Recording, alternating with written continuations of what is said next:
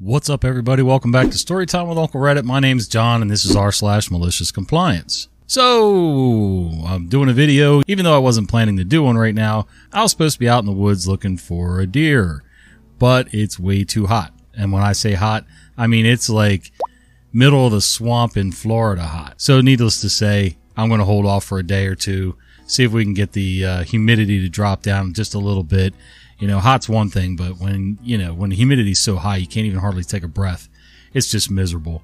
We're supposed to have a chance of a thunderstorm later tonight, so hopefully maybe that'll knock things down a little. I don't know. Anyway, so if I can't be out deer hunting, I'm going to spend some time with you guys. Let's do some malicious compliance. Dad told me to never wake him up in the middle of the night again. Saw a post on here that reminded me of my innocent compliance that turned into malicious compliance. I was nine years old and woke up from a nightmare. I was scared and couldn't go back to sleep, so I woke up my dad for comfort. He told me to go back to bed and never wake him up for anything ever again. I rarely woke him up for anything, but I made sure not to. A week goes by and it's the weekend, so I'm allowed to sleep on the couch and watch TV. I get up to go pee in the middle of the night, and as I'm walking back, I hear a tapping on the front door. I'm frozen in fear already, and I hear the person trying to open the door for what felt like three minutes. They stop, and I see their shadow go across our front yard. I'm still standing there shocked, but glad it was over. Unfortunately, they left to go to the backyard. I could see them because I was still standing there trying for the back door. And then I see their hand reaching through the doggy door to grab the handle. They were just two inches away from it. I was holding my breath at this point. They finally give up and I muster the courage to move again and go back to sleep. The next morning I tell my dad and stepmom about it. They're freaking out and asking, why didn't I wake them up? I replied that I was told not to for anything, and they said it's okay for emergencies. My little brain at the time didn't get it because the nightmare I had felt like an emergency. oh, I got a lot of mixed feelings on this one. So, while it is annoying for some of the little ones, even up as old as 9, 10, 11, 12 years old, to come in and wake you up in the middle of the night because they had a nightmare, I get it. They need some comforting. Uh, nightmares feel as real as anything. As they feel as real as that guy reaching through your doggy door to try to open your back door. But anyway, by the way, that's a good reason to have a uh, extra shield on the inside of your doggy door overnights, or if you're going away. Anyway, uh, so you know you, we really shouldn't, as adults, dismiss kids with their nightmares automatically.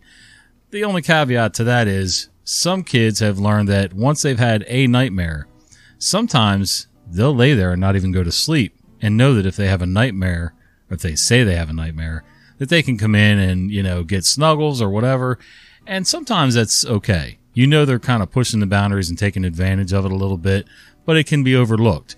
If they're using it as an excuse every single night to not go to sleep, uh, yeah, and it's hard to tell because sometimes they don't want to go to sleep because they're afraid of the nightmare. So it's it's just vicious cycle, and it takes a lot of uh, probably working with a therapist with you and your child together to kind of wade through all that mess and find out what's real and what's not, or what's even perceived real by the kid. So yeah, you can't just automatically dismiss it, let alone uh, deny them from coming to you, even though somebody's trying to break in the house right in front of them. So you gotta gotta be careful there too. New boss got the company in lots of trouble.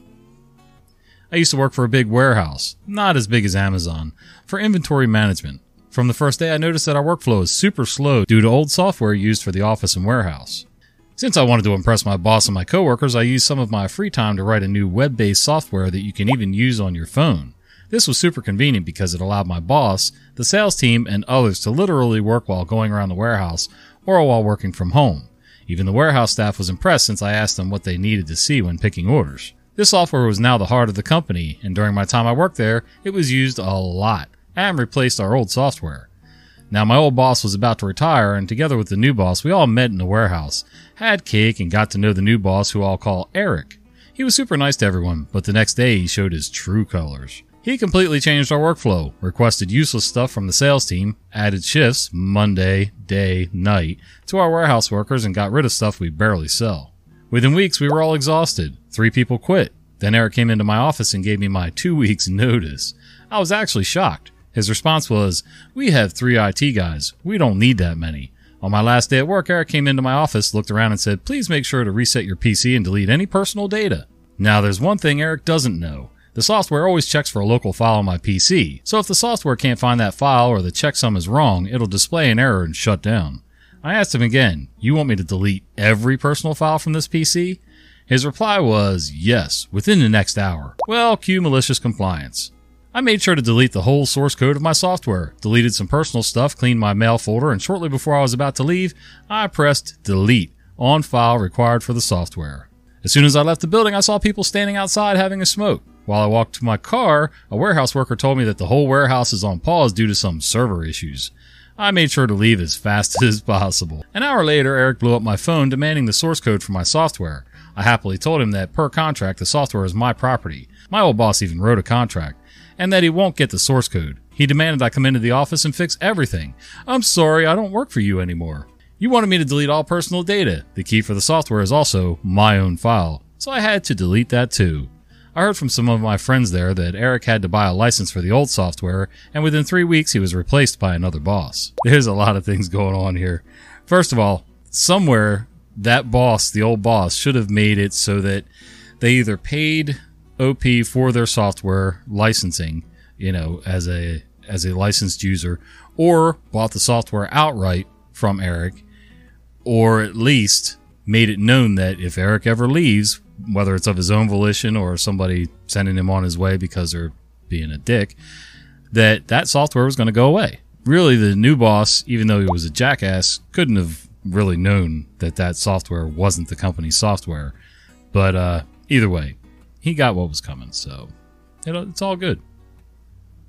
Stepdad told me I had to pay a bill I accidentally opened in the mail. I was 18 at the time. What he didn't know is I was waiting for a speeding ticket in the mail. Well, the ticket came addressed to him.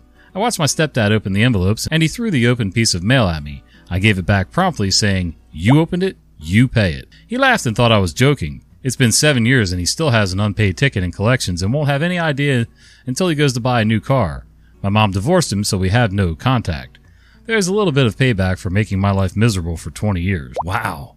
Okay, so I can be an asshat. Yes, if my kids get a speeding ticket, they're going to pay it, even if it was in my car. Now, the automated speeding tickets when you're going through school zones around here, and that's the only place we're allowed to have speed cameras is around school zones. Um, and anybody who even remotely pays attention knows where they are. So if you get a speeding ticket on one of those, it's your own damn fault. But anyway, I know who was where when with our cars. And uh, if they get that speeding ticket, they're going to pay it. Now, if they accidentally open one of my bills, I don't expect them to pay that. That's that's ridiculous. Now, if they're over 18 and being a productive member of society and the household, then I expect them to chip in with the bills in general. I think it's fair for them to pay their own way as much as possible because they learn to appreciate things, they learn to be responsible for things, and even if they live here forever, I mean, we all need to work as a team and get things done. So, but yeah, as far as uh, paying a bill just because you touched it or opened it, I don't think so. My dad told me to just walk home, so I did. I just remembered this old story of mine earlier today and thought it would be fun to share. I'm not 100% sure that this qualifies as malicious compliance, since it wasn't intended to be that at the time, but I'll let you readers be the judge. A long time ago in the faraway year of 1999, I was a young 11 year old boy finishing my last year of elementary school. Right before my birthday, which was in May, my parents called the family together for a meeting. They told us my mom had gotten a new job and we would need to move. We weren't moving too far away, only about an hour, but that still meant moving away from my friends and going to a completely different middle school than the one I thought I'd be going to. Elementary school wrapped up and we moved to our new house in early July.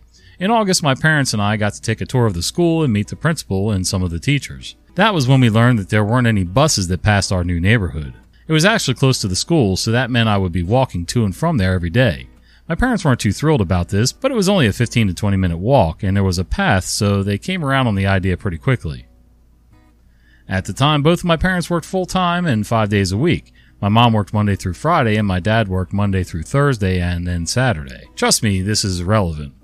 Since my older sister was away in college full time and they didn't trust me and my brother alone, my parents found a babysitter to be there when my brother and I would get home and watch us until my parents got home. My brother was two years younger than me and in the local elementary school. The school year started, and in early September, we got a massive heat wave that reached highs of like 96 degrees for a couple days.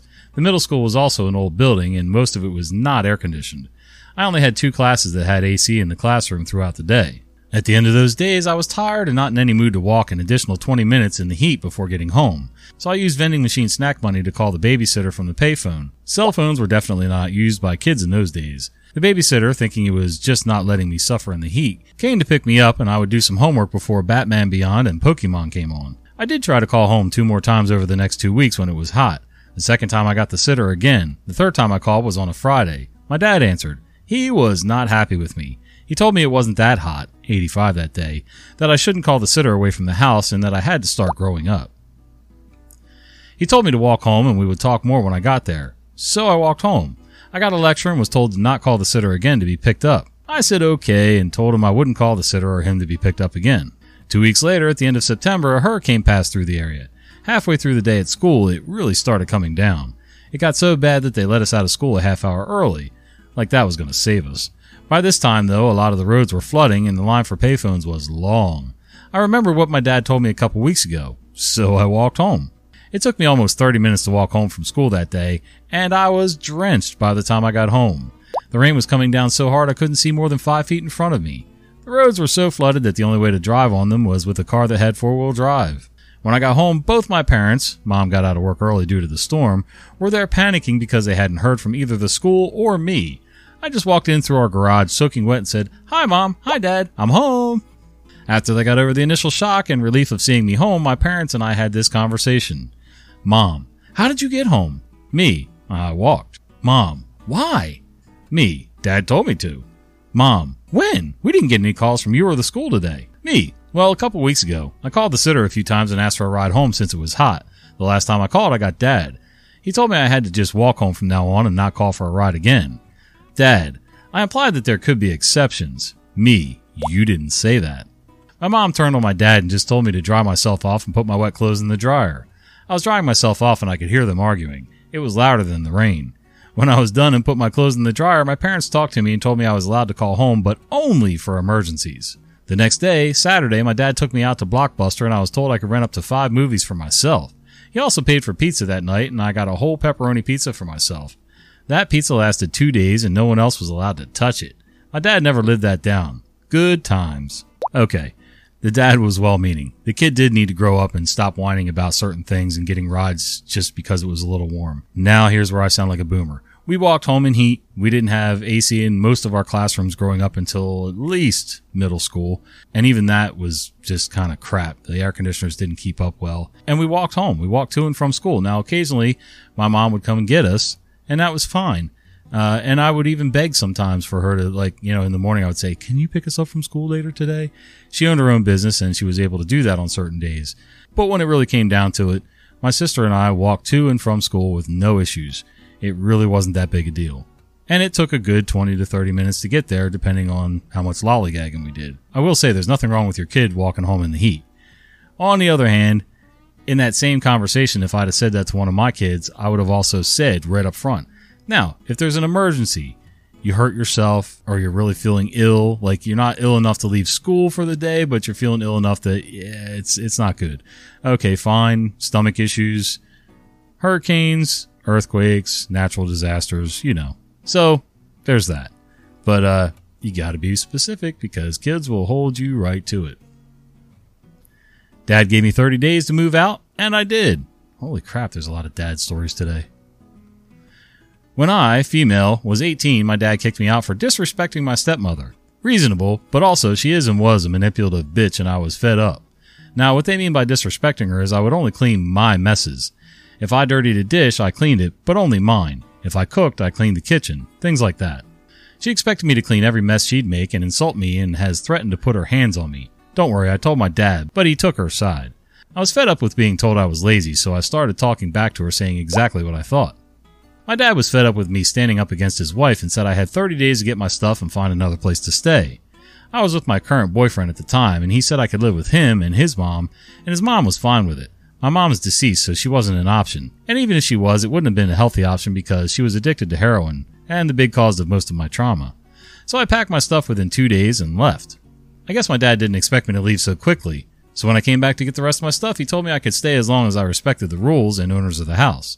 I told him that I don't respect the rules or owners of the house, so I wasn't going back. He was really upset with me, and it probably didn't help that I was his youngest, and my sister was already out making a life for herself. Don't get me wrong, I love my dad. I keep contact because when my stepmother is out of the picture, he's a fantastic father. But I'm 21 now and I'm doing really well with my life, and me and my boyfriend are three years strong, and even in a new state. Dad really didn't like that, but I didn't leave out of spite. I just genuinely hated where I was. He's still really disappointed that I moved out, but that's what he told me to do. Sadly, my dad's still married to her, and my sister had to drop her as a babysitter due to poor supervision, leading to a one year old niece in the ER getting stitches, and my dog getting put down because the dog was skittish due to my stepmother straight up hitting her, which led to my dog biting my unsupervised niece. Though my sister tells me that he's slowly getting fed up with my stepmother's BS and entitlement. So who knows? Maybe he'll divorce her and we can fully repair our relationship without giving him the ultimatum of see your future grandkids without her or not see them at all. I'm not pregnant, but plan on having kids eventually. Well, without being there and knowing the whole situation and both sides, you know, there's always that, there's that saying, you've got this side's truth, this side's truth, and then the actual truth somewhere in the middle. Um, so I find that most of the time, and it's not all the time, most of the time, any kids between the age of 10 and 25 rarely have a truly realistic picture of what's going on around them. Uh, they think everybody's being unfair. They don't like the word respect. They don't like having to take care of, help take care of other people's chores. Even our own kids have given us problems about doing dishes. Well, I didn't make that dish. Uh, so mom didn't dirty all your clothes, but she helps you do your wash. Oh, by the way, I bought this house. I'm paying the mortgage. I'm paying the cell phone bills. Like you could chip in a little bit. We all chip in with extra stuff, even if I didn't touch something. So there's things like that. And a lot of times kids will blow things out of proportion, even if it's only in their own mind and think that it's totally unfair. Well, it's not. It's a big part of being part of the family. But at the same time, there are parents who go way above and beyond. Uh, and yes, I consider step parents parents. They are. They're, they, she's still your stepmother, but she's still a parent. Puh, sorry. Didn't mean to keep like puffing in the mic. Anyway, so maybe she was a little overboard. Maybe she was overbearing. Maybe she really did hit the dog, you know, things like that. If these things that OP said are true, then by all means, it's time to go. At the same time, even if she was a little overbearing or a lot overbearing, you still have to have a certain amount of respect for their household if you're going to live there. If not, do what you did and move on out. It's it's not a problem, but yeah, I mean I can see it from both sides for sure. Hopefully you and your dad can repair your relationship eventually and uh Maybe even stepmom will come around. Who knows? Table of Karens makes my waiter training a living nightmare. A malicious compliance story. Back in 2014, I was hired to work on a cruise ship. I started off as a lowly restaurant steward, bussing tables and mopping floors in the buffet. After a few months, I was promoted to back waiter and was moved to the main dining hall. I quickly caught on to the back waiter duties. My front waiter, who we'll call Bert, not his real name, took notice of my hard work. After a couple weeks in my new position, Bert told me that it's only a matter of time before I get promoted to front waiter, and he wanted to start training me on how to be one. So he told me to shadow him when the next group of passengers were seated in our section so I can observe how he did his front waiter duties. Unfortunately for us, the next group of passengers seated in our sections was an eight top of Karens. Bert and I welcomed them to the restaurant. They were friendly at first, and the head Karen, an older, heavier set man, asked, There's a show in the main theater we want to see that begins in about an hour. Is it possible for us to get our dinner, eat it, and get to the show on time? To which Bert says, Absolutely, depending on what you order. After looking over the menu, the Karens were ready to place their order, and five out of eight of them wanted the New York steak, the one single menu item that took the longest to cook. Bert told them this, and that if they wanted to all order the New York steak, that there is no guarantee that we can get them their dinners fast enough to eat and be able to get to the show on time. Bert suggested alternative dishes that we could get out much quicker, but the Karens refused to change their orders. Bert read the order back to the Karens, and they all confirmed that it was correct. This is important for later. Bert handed me the ticket, and I ran back to the kitchen to assemble their meals. My first stop was the New York steak counter, and to my horror, there was a line a mile long of waiters waiting to drop off their tickets. Just so you know, the ship has a max capacity of about 3,500 passengers. The main dining hall seats nearly a thousand people, and I have never seen the New York counter as busy as it was this night. It seemed like everyone and their mothers were ordering the New York steak. I would have to wait at least 20 minutes just to drop off my ticket, and God knows how long afterwards till the cook got to my ticket in order to cook them. With the wait time and juggling the other tables Bert and I had to wait on in our section, I knew there was no chance the Karens could get their meals and make it to the show on time. So I rushed out to Bert, told him what the ETA was on the New York steaks, and that he needed to tell the Karens that they needed to change their order, otherwise they'll miss their show. Bert relayed my message to them. He came back to me and said that they still refused to change their order. Bert shrugged his shoulders and said, Whoa. Well, we did all that we could to try and convince them to change their order so they can make it to the show they wanted to see, but they refused to change it. So if they miss their show, they miss it, and it'll be their fault. I did my best to get their meal as quickly as possible, while also waiting on the other tables in our section. Sure enough, the Karens missed the start of the show, and they were pissed.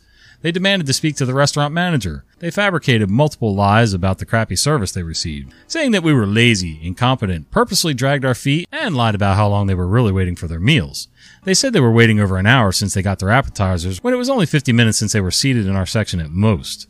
Bert and I told the manager our side of the story. He believed us, said he would try and calm the Karens down, but told us to do our best to get the Karens their meals as quickly as possible so we can get them out of the restaurant ASAP.